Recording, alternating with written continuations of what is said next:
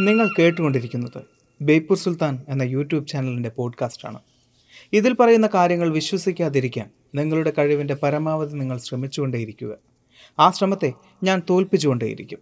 Podcast ഇഷ്ടമായാൽ ബേപ്പൂർ സുൽത്താൻ എന്ന YouTube channel subscribe ചെയ്യുമെന്ന് പ്രതീക്ഷിക്കുന്നു.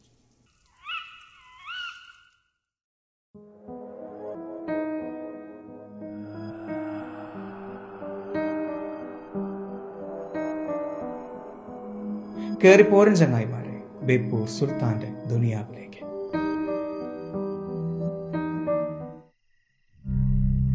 സർ ആർദർ കോനൻ ഡോയലിന്റെ ഷെർലക് ഹോംസ്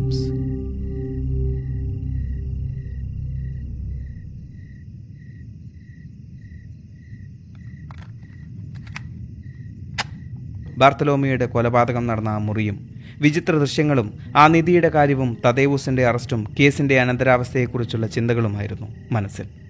ഹോംസ് പറഞ്ഞ അടയാളങ്ങളോടെ പിഞ്ചിൻ ലൈനിലെ മൂന്നാം നമ്പർ വീട് കണ്ടുപിടിച്ച് വാട്സൺ വാതിലിൽ മുട്ടി. ജനാലക്കട്ടിന് പിന്നിൽ ഒരു ചെറിയ വെളിച്ചം. ആരോ എത്തി നോക്കി. തെണ്ടി പൊക്കോ. അടിച്ച് പൂസായി വന്നിരിക്കുന്നു. ഇനി വന്നാൽ നാൽപ്പത്തിമൂന്ന് പട്ടികൾ നിനക്ക് മറുപടി തരും. എനിക്ക് ഒരു പട്ടി മതി. വാട്സൺ വിളിച്ചു പറഞ്ഞു. തല എറിഞ്ഞു ഞാൻ പൊട്ടിക്കും. ഷെർമാൻ കലിതുള്ളി ഷെർലക് ഹോംസ് എന്ന് കേട്ടിട്ടുണ്ടോ? അത് കേട്ടപ്പോൾ കക്ഷി എന്തോ വെളിപാട് വന്നതുപോലെ കഥകു തുറന്നു.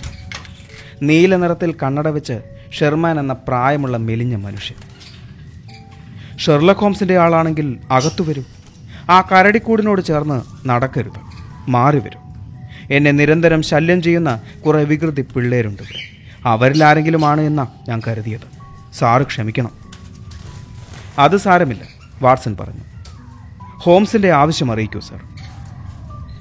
എനിക്ക് ആ ടോബിയെ വേണം. ഷെർമാൻ മെഴുകുതിരി തെളിച്ച് നടന്നു. ആ വെളിച്ചത്തിൽ പട്ടിക്കൂട്ടിലെ നായ്ക്കളുടെ കണ്ണുകൾ തിളങ്ങി. പലതരം പക്ഷികൾ കലവില കൂട്ടി. ടോബി ഒരുതരം ജടപ്പട്ടി വെള്ളയും തവിട്ടും കലർന്ന നിറം. ആ വൃദ്ധൻ തുടലടിച്ച് നായയെ കൈമാറുമ്പോൾ അത് അനുസരണയോടുകൂടി വാട്സന് പിറകെ ചെന്നു. വാട്സൺ പോണ്ടിച്ചേരി ലോഡ്ജിലെത്തവേ ക്ലോക്ക് മൂന്നടിച്ചു. കൊലപാതകത്തിന് തദേവ് ഷോൾട്ടോയ്ക്ക് കൂട്ടുനിന്നു എന്ന കുറ്റം ചുമത്തി മക്മുർദോ എന്ന മല്ലനെയും വേലക്കാരിയെയും ഇന്ത്യക്കാരനായ ഭൃത്തിനെയും പോലീസ് അറസ്റ്റ് ചെയ്തിരിക്കുന്നു. ഷെർലക് ഹോംസിന്റെ കൂട്ടുകാരനായതിനാൽ വാട്സനെയും ആ പട്ടിയെയും പോലീസുകാർ കടത്തിവിട്ടു. ഹോംസ് പൈപ്പ് പുകച്ച് പടിക്കൽ നിന്നിരുന്നു. ഒരു പോലീസുകാരൻ മാത്രം ഇപ്പോൾ മുകളിലുണ്ട്. പട്ടിയെ ഒരു മേശക്കാലിൽ കെട്ടിയ ശേഷം ഏണിപ്പടി കയറി ചെന്നു. പോലീസുകാരൻ ഒരു മൂലയ്ക്ക് ചാരിയിരിപ്പാണ്. ആ ടോപ്പ് തരൂ വാട്സൺ ഹോംസ് പറഞ്ഞു. ഈ കാർഡ് എന്റെ മുമ്പിലായി കഴുത്തിൽ തൂക്കൂ. ഹോംസ് അതിനുശേഷം ബൂട്ട്സും സ്റ്റോക്കിങ്സും അഴിച്ചെടുത്തു. ഇതൊക്കെ താഴേക്ക് കൊണ്ടുപോരൂ വാട്സൺ ഹോംസ് പറഞ്ഞു. ഞാൻ തട്ടിമ്പുറത്തേക്ക് കയറുമ്പോൾ നിങ്ങൾ എന്റെ കർച്ചീഫിൽ ആ താർമഷി പുരട്ടി പിറകെ വരണം. വിളക്കുമായി അവർ ഒരുമിച്ച് തട്ടിന്റെ ആ വിടവിലേക്ക് വലിഞ്ഞു കയറി. ധൂളിയടഞ്ഞ തട്ടിലേക്ക് പ്രകാശം പരത്തവേ കാൽപ്പാടുകൾ തെളിഞ്ഞു കണ്ടു. എന്തു തോന്നുന്നു? ഹോംസ് ചോദിച്ചു. കാൽപ്പാടുകൾ ഒരു കുട്ടിയുടേതുപോലെ അഥവാ ഒരു സ്ത്രീയുടേത് എന്നതുപോലെ. ഞാൻ എന്റെ പൊടി പതിഞ്ഞ പാദപ്പാടും നഗ്നപാദവും ഈ കാടിൽ പതിപ്പിക്കാം. അത് പതിച്ച ശേഷം ചോദിച്ചു. ഇപ്പോഴോ? നിങ്ങളുടെ വിരലുകൾ ചേർന്നും മറ്റേത് വേറിട്ടു. ഞാൻ തൂവാലയുമായി ഇവിടെ നിൽക്കാം. നിങ്ങൾ ആ ജനാലപ്പടിയിൽ മണം പിടിക്കുക. താർമഷിയുടെ ഗന്ധം. അയാൾ അവിടെ ചവിട്ടിയാണ് പുറത്തിറങ്ങിയത്. പട്ടിയെ വിടൂ. ഹോംസ് മേൽക്കൂരയിലെത്തി. കയ്യിൽ റാന്തലുണ്ടായിരുന്നു. മെല്ലെ ഇടഞ്ഞ് പുകക്കുഴലിന്റെ മറവിൽ ചെന്ന് കാണാതെയായി. വാട്സൺ മറുഭാഗത്തെത്തിയതും അദ്ദേഹം ഇറമ്പറ്റത്ത് ഇരിപ്പായി. വാട്സൺ എന്താ? താഴെ നോക്കൂ. അവിടെ ഒരു വെള്ളം നിറച്ച വീപ്പയാണ്. ഏണിചാരി അടയാളം എന്തെങ്കിലും കാണുന്നുണ്ടോ? ഇല്ല. ഹോംസ് വിളക്കുമായി മെല്ലെ താഴേക്ക് നിരങ്ങി. പിന്നെ ഒരു ചാട്ടം. വീപ്പപ്പുറത്തേക്ക് അവിടെ നിന്നും താഴോട്ട്. എല്ലാം പൂർത്തിയായി. ബൂട്ട്സ് ധരിച്ചുകൊണ്ട് ഹോംസ് പറഞ്ഞു. മേൽത്തട്ടിലെ ഓടുകൾ ഇളക്കിയത് തിരികെ ഇടാൻ വെപ്രാളത്തിനിടയിൽ അവൻ മറന്നുപോയതാണ്. ഇതാ.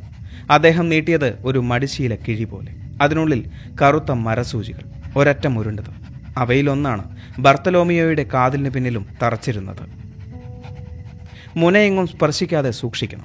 ഇതാണ് കൈവശമുണ്ടായിരുന്നത്. ഇനി ഇതിൽ നിന്നൊരെണ്ണം അവൻ വഴി നമ്മുടെ ശരീരത്തിൽ തറയ്ക്കാനിടയില്ല നമുക്കൊരു നൂറ് മീറ്റർ നടക്കാം. മഷി പുരട്ടിയ കർച്ചീഫ് പട്ടിയെ മണപ്പിച്ച ശേഷം ദൂരേക്ക് എറിഞ്ഞു. പട്ടിയെ വലിച്ച് വീപ്പയ്ക്കരികിലേക്കെത്തി. അവിടം മണത്ത് ടോബി കുര തുടങ്ങി. പിന്നെ ഓട്ടമായി. അവർ പിമ്പേ കുഴിച്ചു മറച്ചിട്ട് ആ പുരയിടം കടക്കാൻ എല്ലാവരും പാടുപെട്ടു. ഒടുവിൽ ഒരു മതിലിന്റെ മൂലയ്ക്ക് ഒരു മരച്ചുവട്ടിൽ പട്ടി ചെന്ന് നിന്നു. മതിലിന്റെ കല്ലുകൾ ഇളകിക്കിടന്നിരുന്നു. ഹോംസ് വിടവിലൂടെ കാൽ കയറ്റി കടന്നു. വാട്സൺ പട്ടിയെ അകത്ത് വിട്ടുകൊടുത്തു. ഹോംസ് പറഞ്ഞു ഇവിടെ ആ മരക്കാലന്റെ കയ്യടയാളമുണ്ട്. കുമ്മായപ്പുറത്ത് ചോരയും പതിഞ്ഞിട്ടുണ്ട്. മഴയുണ്ടായിരുന്നുവെങ്കിൽ മാഞ്ഞു പോയേനെ ആ മഷിയുടെ മണം വിട്ടുപോകാതെ തന്നെ പട്ടി പിന്തുടർന്നിരിക്കുന്നു. മണിക്കൂർ ഇരുപത്തെട്ട് കഴിഞ്ഞു. ലണ്ടൻ നഗരത്തിലൂടെ ഇതിനകം എത്രയെത്ര വാഹനങ്ങൾ കടന്നുപോയി. മുൻപ് ഞാൻ പറഞ്ഞിരുന്നല്ലോ ഒരുവിന്റെ കാൽപ്പാട് അവിടെ തൂവിയിരുന്ന ദ്രാവകത്തിൽ പതിഞ്ഞു കണ്ട കാര്യം. അതിനാൽ കാര്യം എളുപ്പമായി അല്ലെങ്കിൽ വേറെ വഴി നോക്കേണ്ടി വന്നേനെ. നിങ്ങളുടെ സൂക്ഷ്മമായ നിഗമനങ്ങൾ അപാരം തന്നെ വാട്സൺ പറഞ്ഞു. ആ മരക്കാലിനെക്കുറിച്ച് എത്ര കൃത്യമായി അയ്യോ നിസ്സാരം ഹോംസ് പറഞ്ഞു. അത് തെറ്റാൻ ന്യായമില്ല.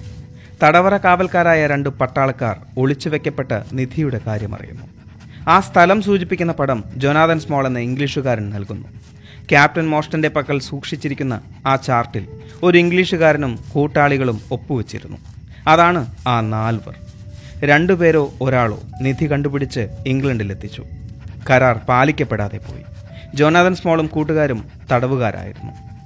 കൈവന്ന നിധി തനിക്കെന്ന് കരുതി മേജർ ഷോൾട്ടോ കഴിഞ്ഞു. അപ്പോഴാണ് ഇന്ത്യയിൽ നിന്നൊരു കത്ത് കുഴപ്പക്കാർ മോചിപ്പിക്കപ്പെട്ടിരിക്കുന്നു.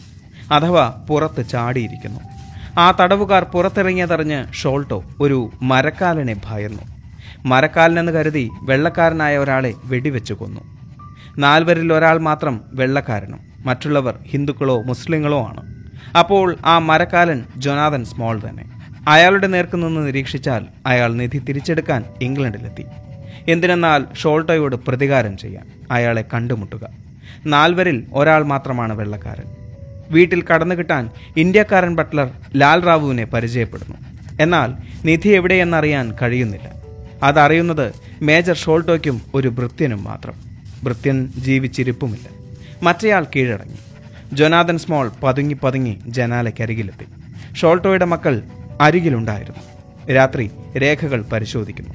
താൻ വന്നതിന് തെളിവായി നാൽവർ ചിഹ്നമുള്ള ഒരു കാർഡ് വയ്ക്കുന്നു മേജർ ഷോൾട്ടോ മരിക്കുന്നു.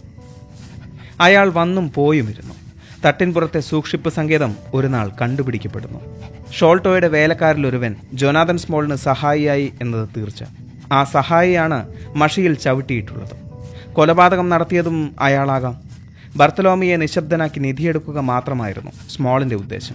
എന്തായാലും വിഷമുള്ള തറച്ച് ബാർത്തലോമിയോ മരണപ്പെട്ടു. ജൊനാഥൻ സ്മോൾ നാൽവർ ചിഹ്നം വരച്ചുവെച്ച് നിധി പുറത്തിറക്കി. കയറിൽ തൂങ്ങി അയാളും ഇറങ്ങി.